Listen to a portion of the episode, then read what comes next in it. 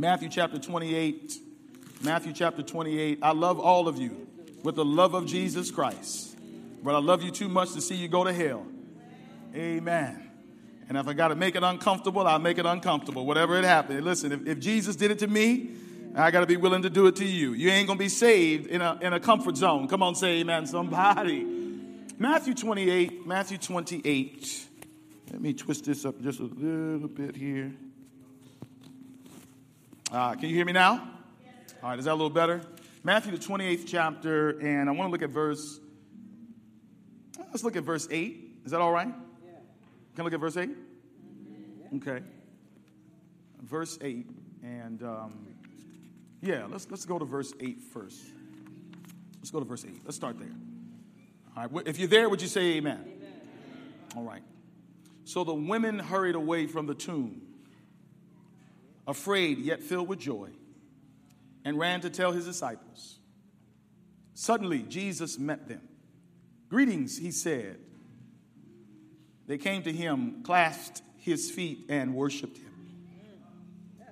Then Jesus said to them, Do not be afraid.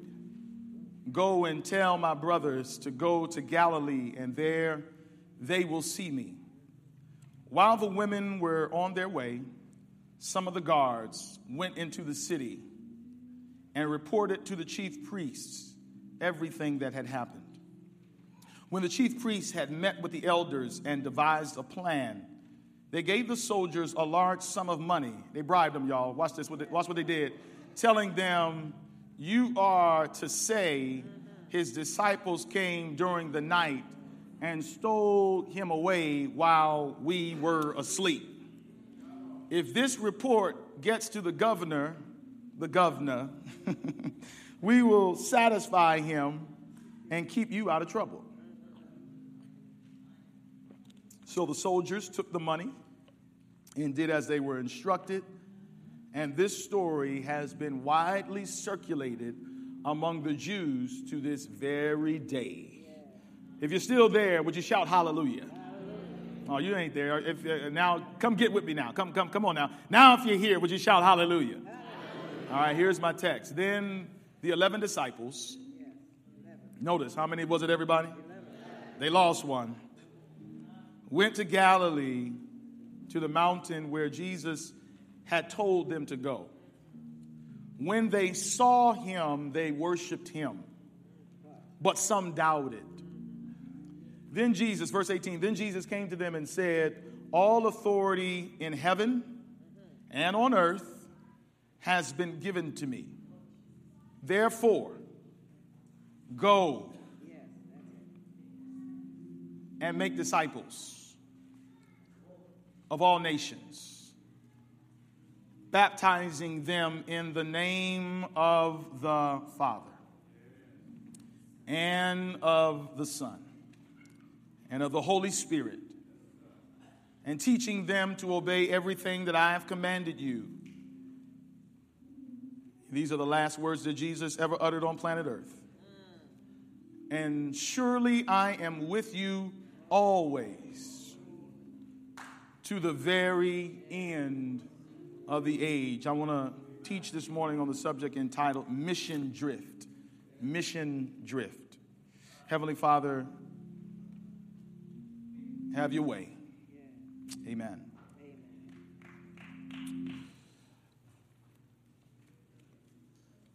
I want to ask the media team if they'll put on the screen a, a slide. One of, we, we have had quite a week in the media um, with things happening.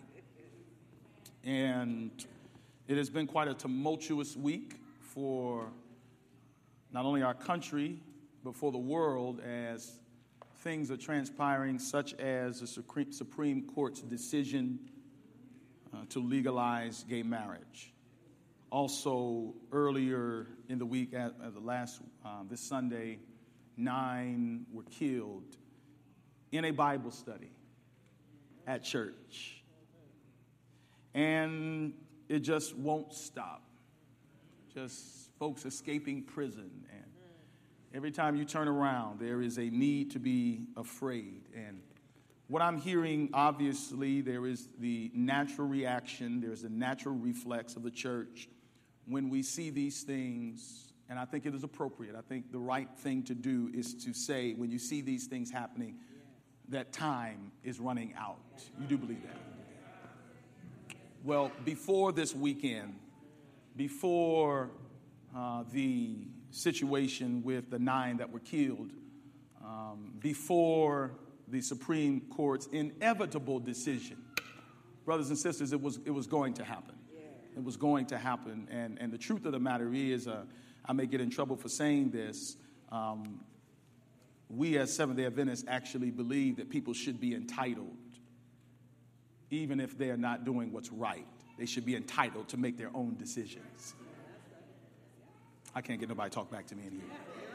Some folks called me and said, The end of the world is coming. Listen, we've been in the end of the world since Jesus ascended and went back.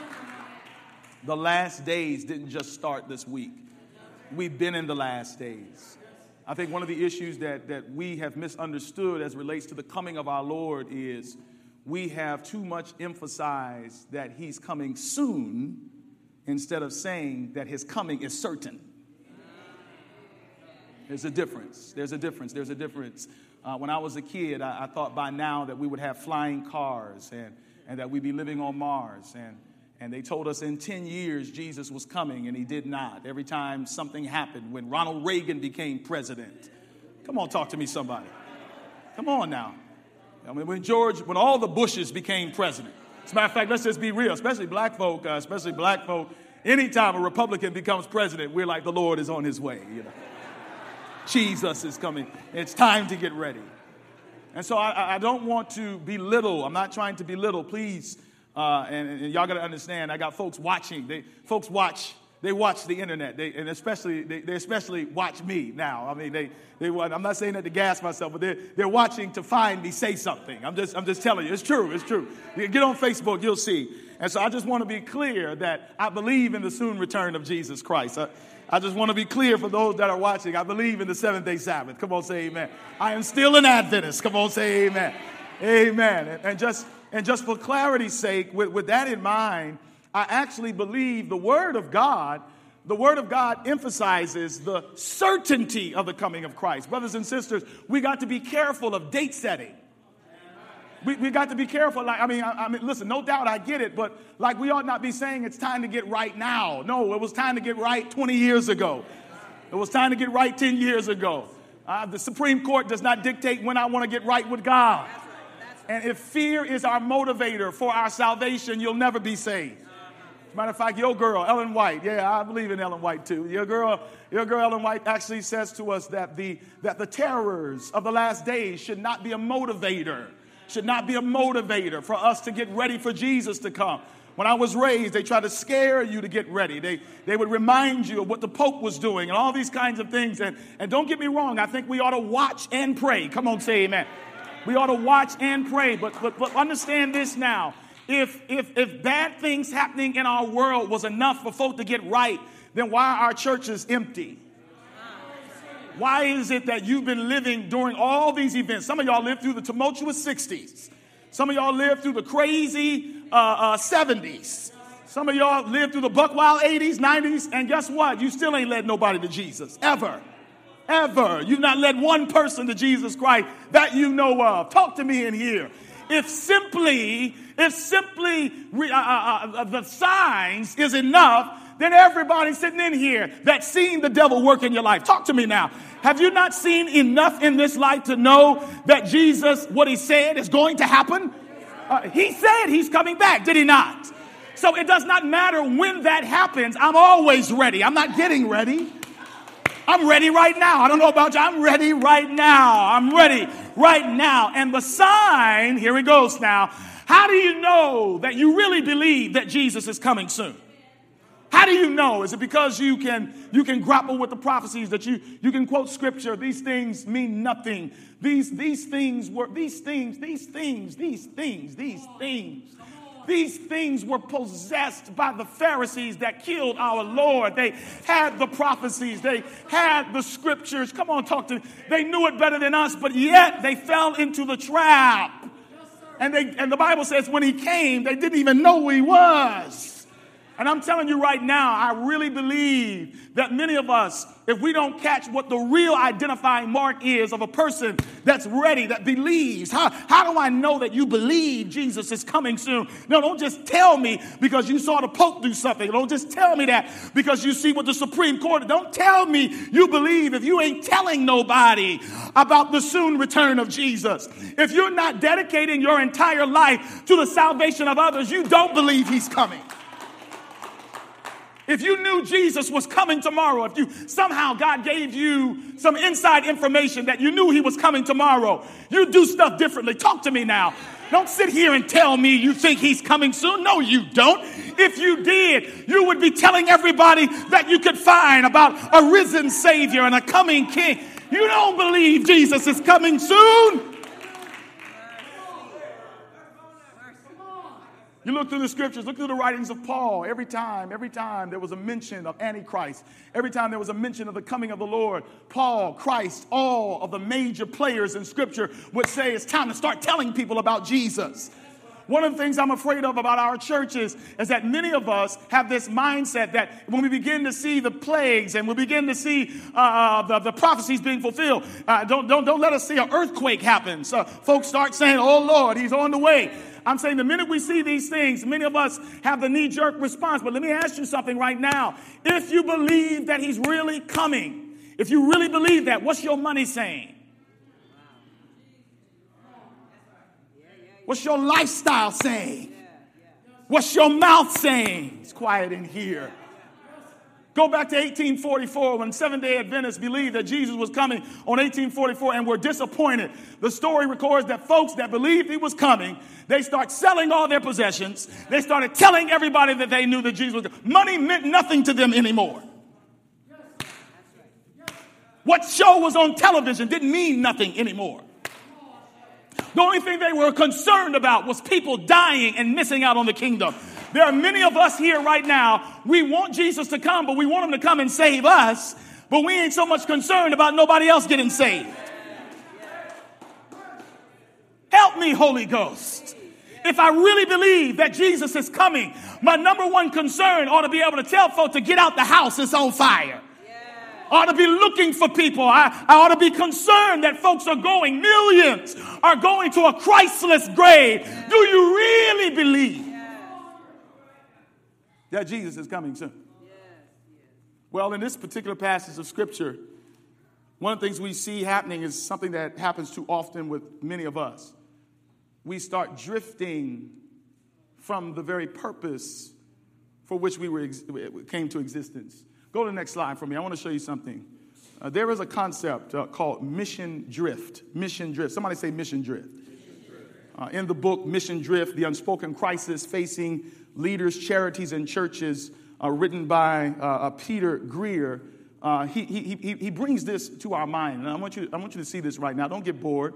Don't get bored. I, w- I want you to think just a little bit about your life and, and if you are on track, you're on course, if you really believe that Jesus is coming and, look at this statement here. You'd be shocked uh, to find out uh, where this statement came from. It's from a well known university, it's a mission statement of a very well known university. And this is what it says it says, to be plainly instructed, the mission statement of a very well known university, the mission statement of a very well known university is this to be plainly instructed and consider well that the main end of your life and studies is to know God and Jesus Christ. Anybody know what university that was their mission statement when they were created? Do you know who it is? I'll tell you in a second. Well, this university ended up drifting from its initial mission, which was a, mission, a school designed to raise up preachers and professionals who would be plainly instructed and consider well the main end of your life and studies and is to know God and Jesus Christ. You'd be shocked. You, you know what university this mission statement was uh, hundreds of years ago? Harvard. Harvard. Harvard University. Well, Harvard, after about 80 years of its existence, y'all know Harvard is like totally secular now. Harvard is, a, is, is the bastion, if you please, of evolution ideology. It is no longer operating like a Christian university that it was founded upon. So 80, so, so 80 years later, a bunch of preachers were like, Harvard has drifted from its mission. Let's start another school so that we can counteract what has happened to Harvard. And the name of this school, go to the next slide for me. The name of this school is called Yale University. Yale University was founded on the idea to produce preachers and gospel workers who will take the message of Jesus Christ to the entire world. What happened to these universities? Anybody knows anybody, anybody ever heard of Harvard before? I mean, I'm in the right crowd. Anybody know anybody Harvard? Yeah, listen, if you go to Harvard or Yale, you're the man. You know, look, they say, look, depending on what your degree is, you come out of Harvard or Yale, automatic six figures. This is the creme de la creme of Ivy League education. People are fighting to get in Harvard. Matter of fact, I just saw the other day that Harvard's endowment, which I think is something like $40 billion, eh, their, their endowment is so high that they're no longer going to be charging people tuition to come to school. They don't need money anymore. But somewhere along the path, they, they went after worldly success and they forgot about their very mission, which was to win people for Jesus Christ. Well, uh, let me come down. Let me come down your street. Uh, you ever heard of the YMCA? Y M. Yeah, that song is is actually done in jest, uh, showing us how far YMCA has diverted and drifted from its mission. The YMCA initially, when it was founded in London, was founded for the purpose of having a Bible study for troubled boys. Somewhere around the 19th century, though, they realized that they were losing money because teaching little boys the Bible was not something people wanted to invest in. So, in order to attract dollars, they decided that they would throw the Bible study away and simply build fitness centers. And, and I've benefited from the Y's fitness centers. I, I praise God for the Y. I think the Y is an awesome institution. But they have drifted from their original intent. Y'all ain't feeling me yet, so let me, let me talk to you now. Al Green. Oh, come on, come on in here. Come on in here, saints. Uh, let, me, uh, let me take us back to uh, karaoke a few years ago. Amen. Amen. Come on in here, somebody. Al Green, where y'all at in here? I can't get nobody to talk about. Uh, Al Green was a preacher. Come on, say amen. Uh, somehow Al, Al, Al, Green, Al Green drifted. I, I, didn't know that Denzel Washington's father was a Pentecostal preacher. Phil Jackson who won 11 championships, six with the Chicago Bulls, five with the Los Angeles Lakers. Now the GM for the New York Knicks comes from a home where both his mother and father are Pentecostal preachers.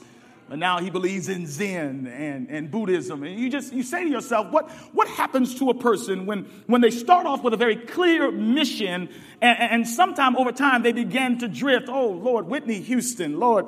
And then you begin to think about her little baby girl, Bobbi. Is this not a tragic I'm telling you, man, I'm fascinated by these stories that just show me, man, what the world will do.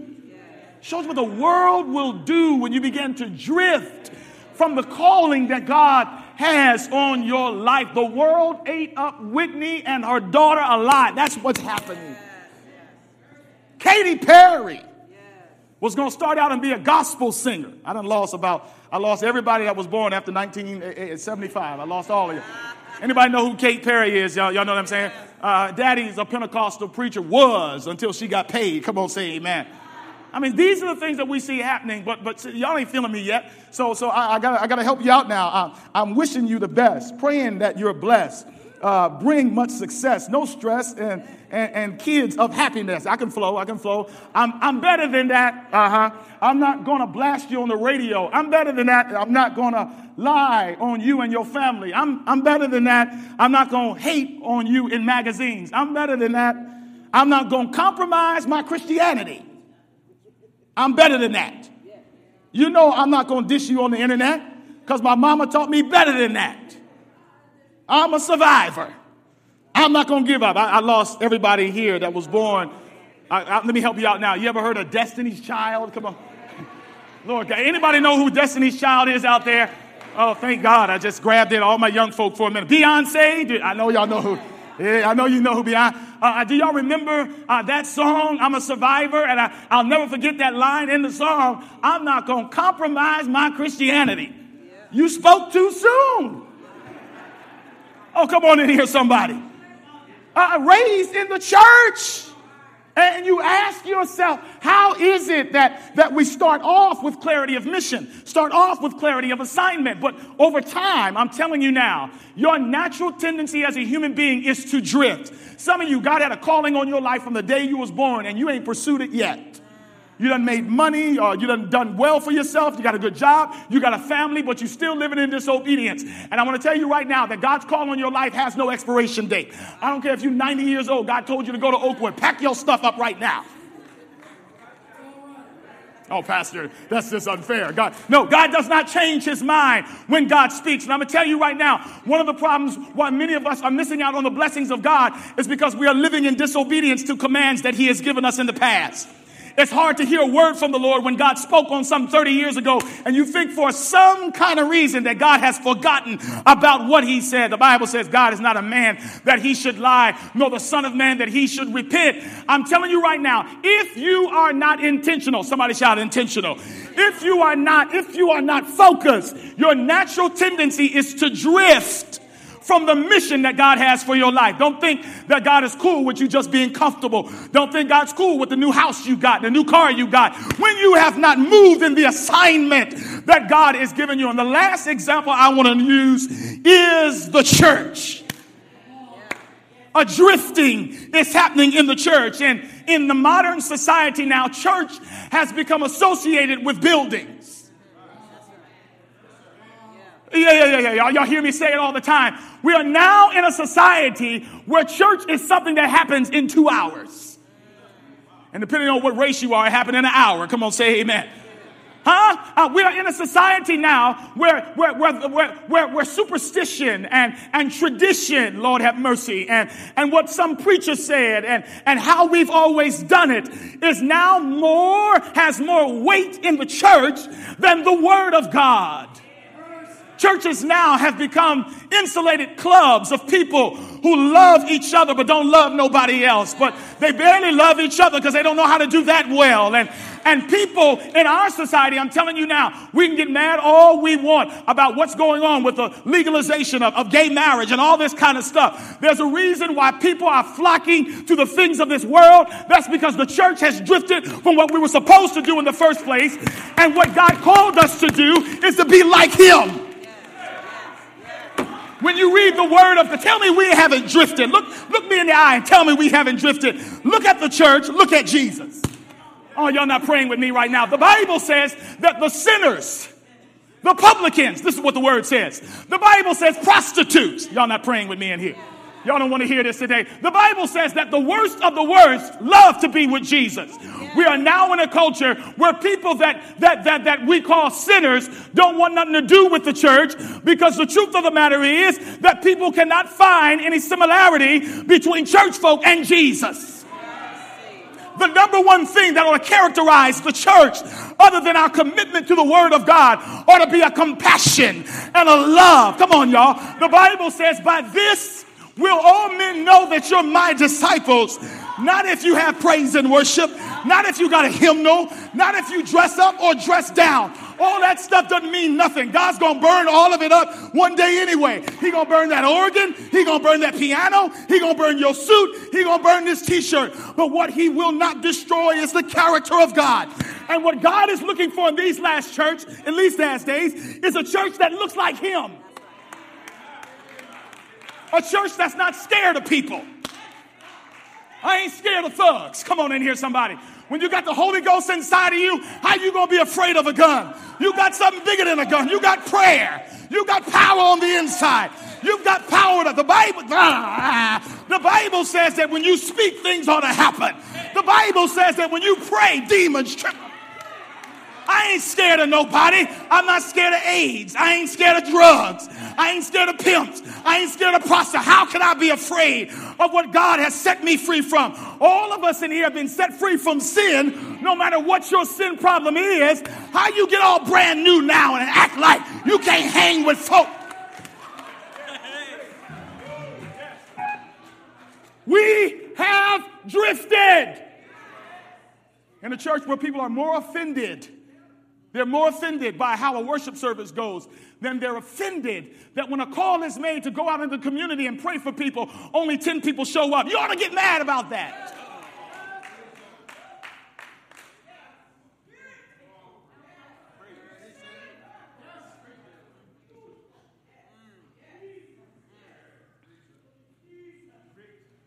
We get mad because old ways of doing things that don't work no more are suggested to be changed so that we can reach a generation that has no fear of God or anybody. Am I telling the truth in here? We are dealing with a generation now that has no fear of God and they ain't scared of you. They'll walk down in the middle of the street on Lee and Harvard and they will and they will take their time across the street and dare you to run over them. They ain't scared of death. They ain't scared of life. They ain't scared of nobody. And you think that this kind of stuck up bougie way of doing church is going to reach folk that have been to hell and back and are living in hell right now is going to work. I declare in the name of Jesus that that's not going to work in these last days. What we need, according to Ellen White, is we need a church that will model the mindset of Jesus Christ where we are not caught up in what we've done, how we've done it, how long we've done it. God says, I want people that are so possessed with my love that I will draw all men unto me.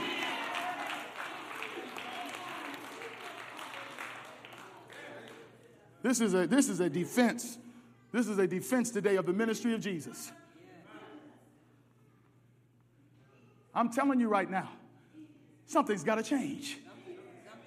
Well, let me wrap this thing up.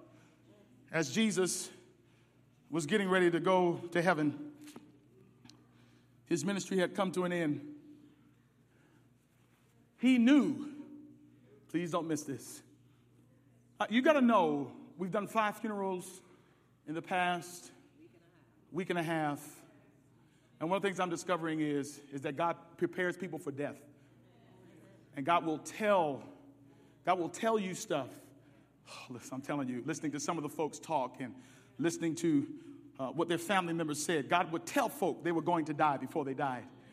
And the family members would in turn tell family members about what God was saying. And I'm going to tell you right now, you can, you can very clearly see what's important to a person based on what they say before they lay their head down to eternal rest.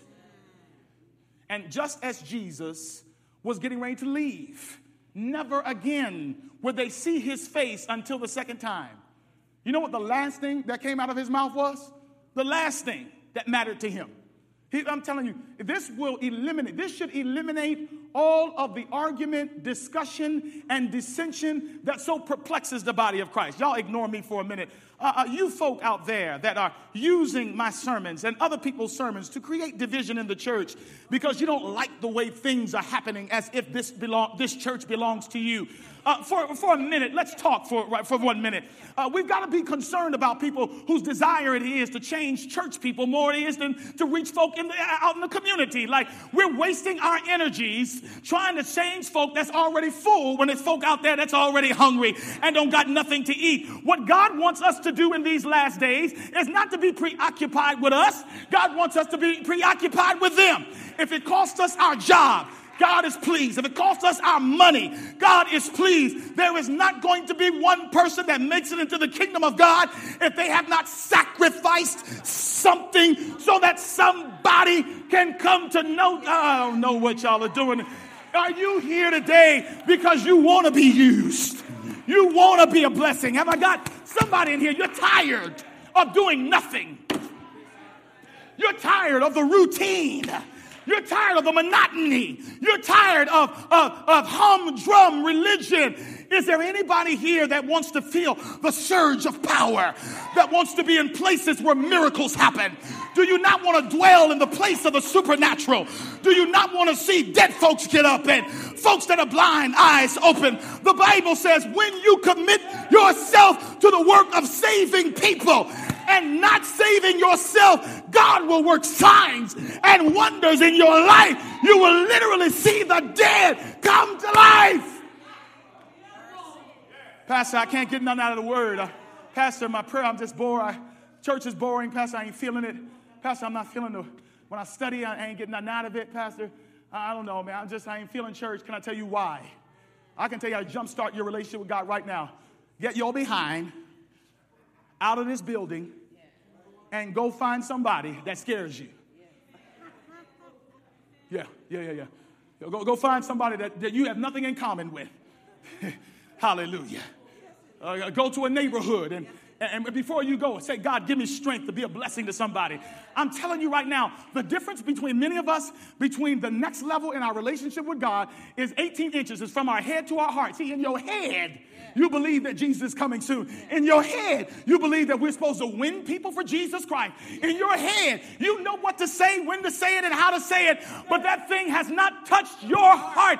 That is the longest distance in the world between what God wants and what you are. It's from your head to your heart.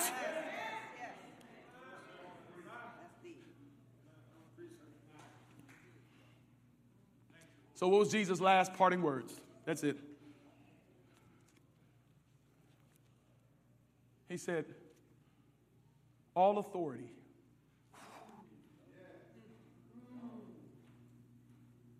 has been given unto me. Hey, listen, now see, that doesn't really move you, but consider for a minute that he was dead a few hours ago.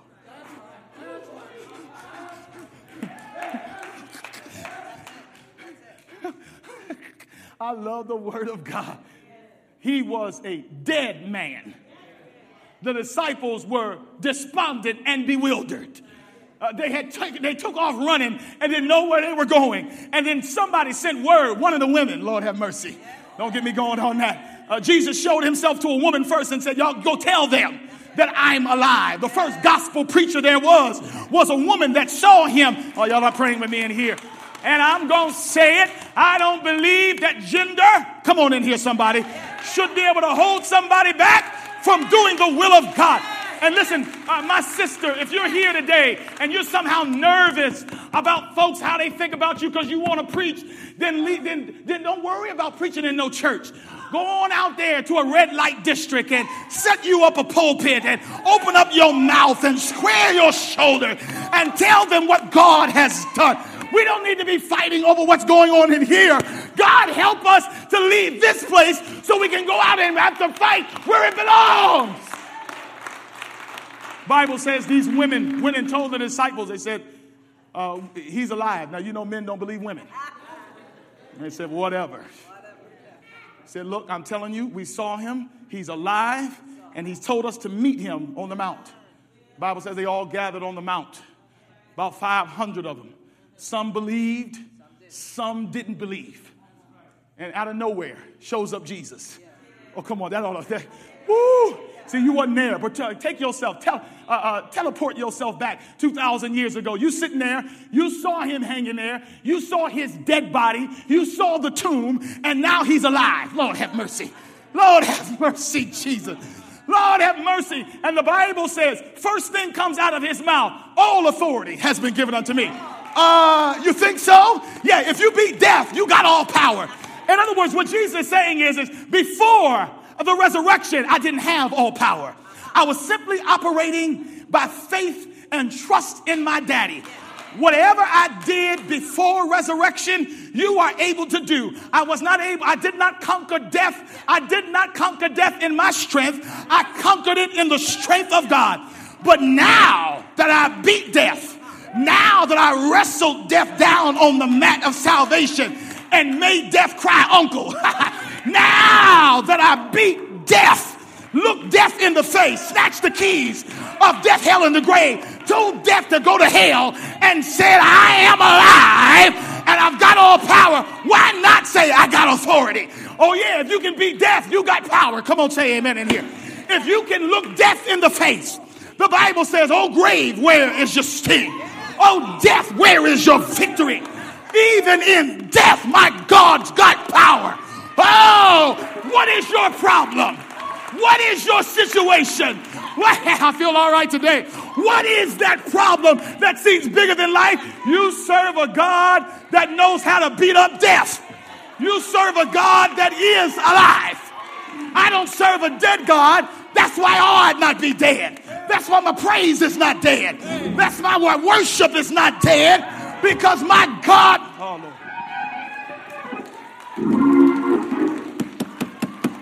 He's alive. And watch what he said. He said, I've got all power. Now, let me help you out here. The, the word power, the word power in the text is the word exousia. Uh huh. There are two words for power in the Bible. One is exousia, and the other is dunamis. See, dunamis is from where we get the word dynamite.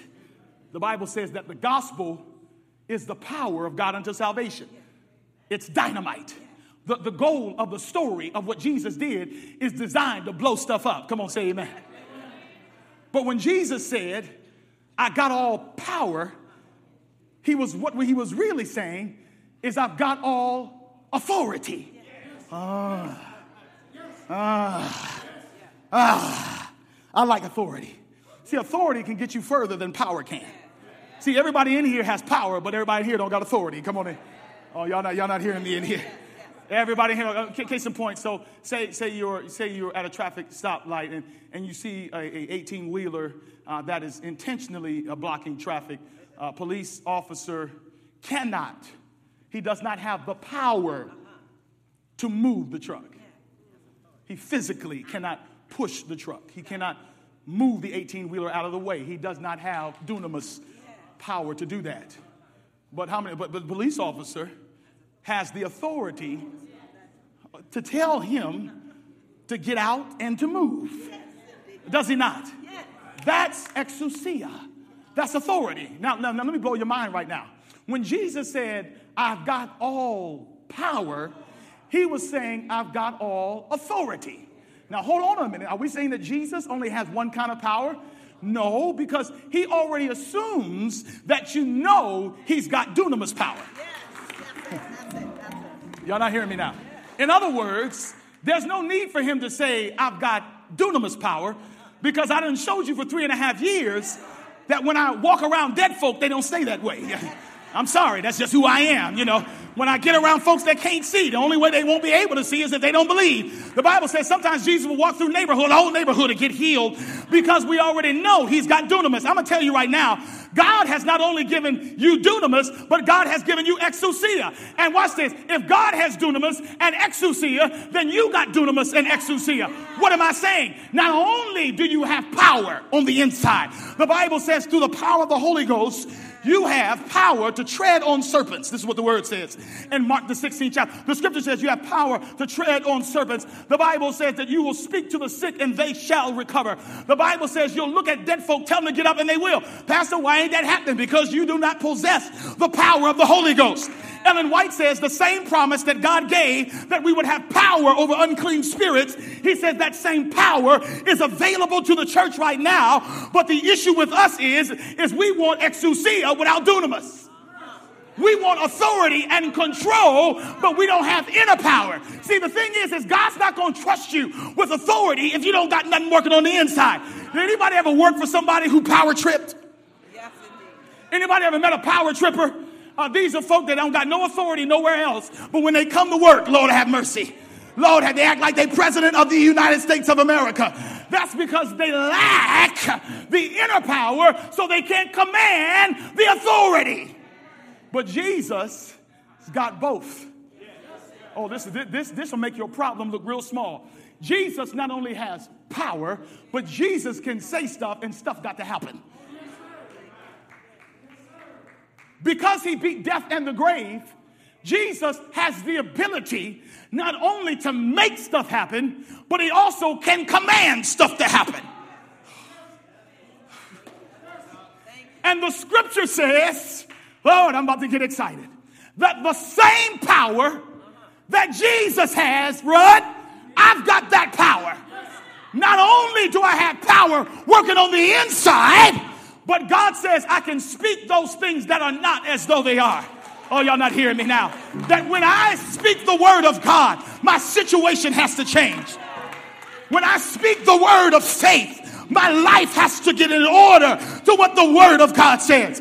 Any Bible students in here know that the Word of God has got power. Y'all making me preach too hard. Somebody talk back to me in here. Uh, uh, somebody push me today. Uh, do you not know that if you speak God's Word, that your life has to be in order to the Word of God? There is nothing more powerful than the Word of God. Demons tremble at the Word of God. Your job has to be ordered by the word of God. That's why I've learned to praise God because praising God is speaking the word of God in the atmosphere so that the atmosphere has to bend to the word of God. And that's why I declare, I don't scare, I ain't scared, I ain't scared, I ain't scared. That's why I say, yeah, yeah, yeah, yeah, yeah, yeah. Even when it looks like all my situation is about to uh, flow down and become nothing, I, I, still ain't scared. I'll say that my latter days will be greater than my former. I, I believe that. Yeah, yeah, yeah. Yeah, yeah, yeah, yeah. Yeah, even though I'm catching hell, I have no doubt in my mind if Jesus can beat death, then I have no issue saying no weapon formed against me shall be able to prosper. For all my members in here that have suffered death, uh, remind yourself that he said, I am the resurrection and the life. You don't have to get excited because I feel God all by myself. Hey, what I'm learning right now, see, you gotta be in a you gotta be in a fight. You got to be going, you got to be uh, being attacked by the devil to know what I'm talking about. Jesus said, I not only have beat death, but I've got exousia, and I declare right now all power. Now, wh- let me show you why this is significant. Watch what he says. He says, All power has been given to me in heaven and in earth. Can I break down what he just said? He's saying, I got all power in Jerusalem, in Israel, in Africa, in America, on your job, in your marriage. Oh, by the way, didn't I say all power in heaven and in earth? Okay.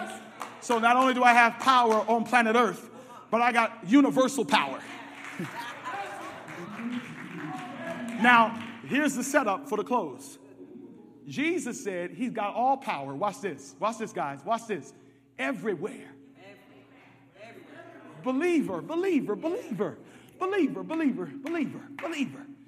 How dare you complain about anything when you serve and worship a God that be death and that's so bad he can get up and say, I got all power and then to add more to it, he says, just in case you're concerned about the, uh, the extent of my power, I got power on earth and in the universe. Now, watch what he says. He says, therefore, make disciples.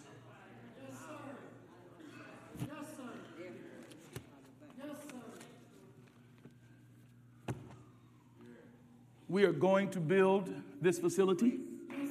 Can I tell you why? I know it's four point something million dollars, but how can I be scared of that number when the Lord told me, if you're going to make disciples, know that I'm giving you all power? Let me, let me help you out now. Let me give you, let me give you some context. Jesus just told 11 people that have not even been converted, you're going to change the world. The first point I want to make to you is that Jesus thinks big.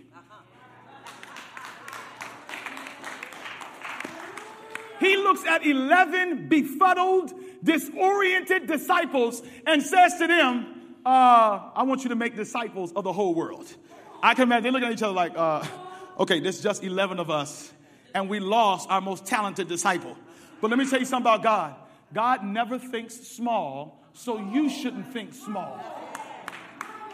God's mindset is global, it is an act of unbelief for Christians to ever think small when you serve a God that already is big. He doesn't need to think big, He is big.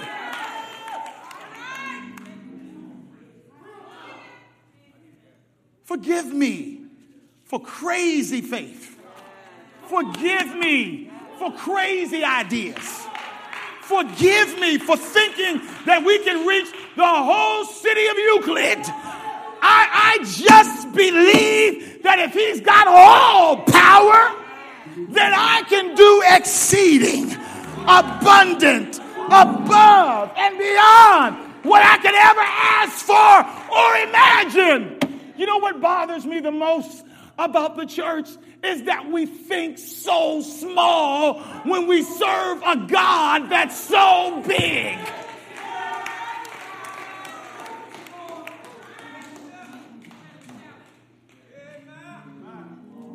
Three quick things. Then he said, Make disciples of all nations. Wow. Did you hear that? He said, if, let me ask you this. If he said, Make disciples of the whole world, don't you think he thinks we're capable of doing that? Oh, yes, sir. let me ask you this Is there anything too hard for God?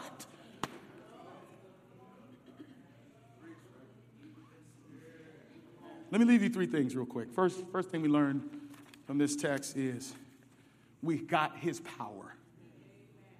Whatever Jesus, please don't miss this. As a matter of fact, Jesus said, You're going to do greater. Did he not say that? He says, You will do greater. Not only will we be able to do great, but we will be able to do greater than him. Number two, Number two, not only do we have his power, we have his passion. What is Jesus most concerned about right now? That siren going down the street? He's concerned about the city of Cleveland. He's concerned about little babies. He's concerned about 70% of black homes growing up without fathers, and a church full of men, full of men, full of men that won't mentor nobody. He's concerned. He's concerned that there are churches all in this community. And yet, the, the place where there are the most churches is typically the place there's the most crime. That's a problem. He's concerned, he's concerned that the world has more of your money than the kingdom of God has. Yeah, it bothers him when you got to pay your cable bill, but you won't give no money to the kingdom. Oh, come on, saints. We got to have his power, we got to have his passion, and lastly, we got his promise. You know what the last thing Jesus said? You know what the last thing he said in the Great Commission? And I love this. Lo, I'm with you always. Did you catch that sandwich? On the front end, he says, I got all power. And then he gave them an idea that was so big that it probably scared the living daylights out of them. He says, All 11 y'all, go change the world. They got nervous. You know what he said after that? Uh, cool down. I'm with you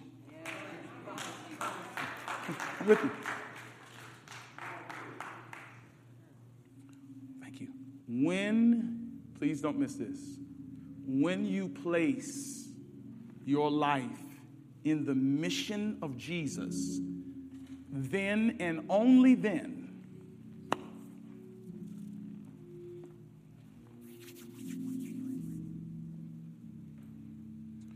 it is only when you go 100% in reaching lost people for Jesus Christ that you can claim all power and I'm with you always.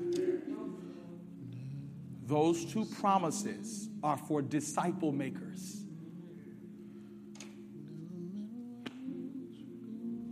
Church is not where you go to get a blessing. Church, I got to say this.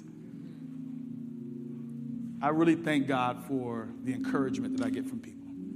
Pastor, are you preaching today? No, I'm out of town. Well, I'm not coming. Okay. Wow. Entertainment loving Christians will not get all power and will not be able to claim, I'm with you always.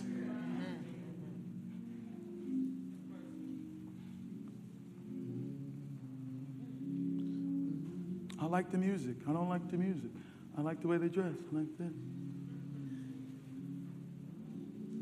Jesus said, All authority has been given to me. For what? So that you can make disciples. What's the number one desire of this pastor? That every single believer, breathing person in this room will commit their entire life to reaching lost people. That's why this church is here. Any talk that suggests that we need to consider those that are already saved in preference to those that are not is demonic. Satan does not want us to place our thoughts and our affections and our attention on reaching lost people. Yes. He doesn't want us to get anywhere near them. That's right, that's right. That's why he tries so desperately to hold us in here. Uh-huh. I, I, let, me, let me just tell you a story real quick.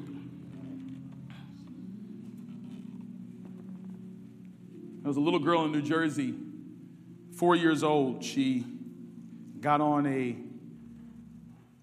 do you call those boards? They're not, um, it's like a, these water boards that these kids used. Um, it's not skiing, but like a surf, it's like a surfing board, but I forgot the name of them. No, it's not. No, it's surfing, beach is like, yeah, whatever. No, it's, all right. this is not taboo. is this? Okay, I'll just say this. She was surfing, all right? It was one of those surfboards. She was in a, she was, she was in a bay in New Jersey, four years old. Her parents and others were engaged in water sports and didn't monitor it closely. She fell asleep on the board and the board drifted out about a mile Mercy. off the coast. Somebody saw a spot out in the middle of the bay, looked around, and realized that the four year old girl was gone. Thankfully, they said that it must be her. Of course, by the time they got out there, the little girl was still asleep on the board. She drifted. Look at God. She drifted. She just drifted. The thing is, is unless you're intentionally trying to get somewhere, you're going to drift. And you won't even realize how far you've drifted until God's Spirit shows you that you've drifted. Question Is your life 100% devoted to reaching lost people? Then you've drifted. Does God have your money for the building up of his kingdom? Then we're drifting. Our happiness is not his agenda, our holiness is his agenda.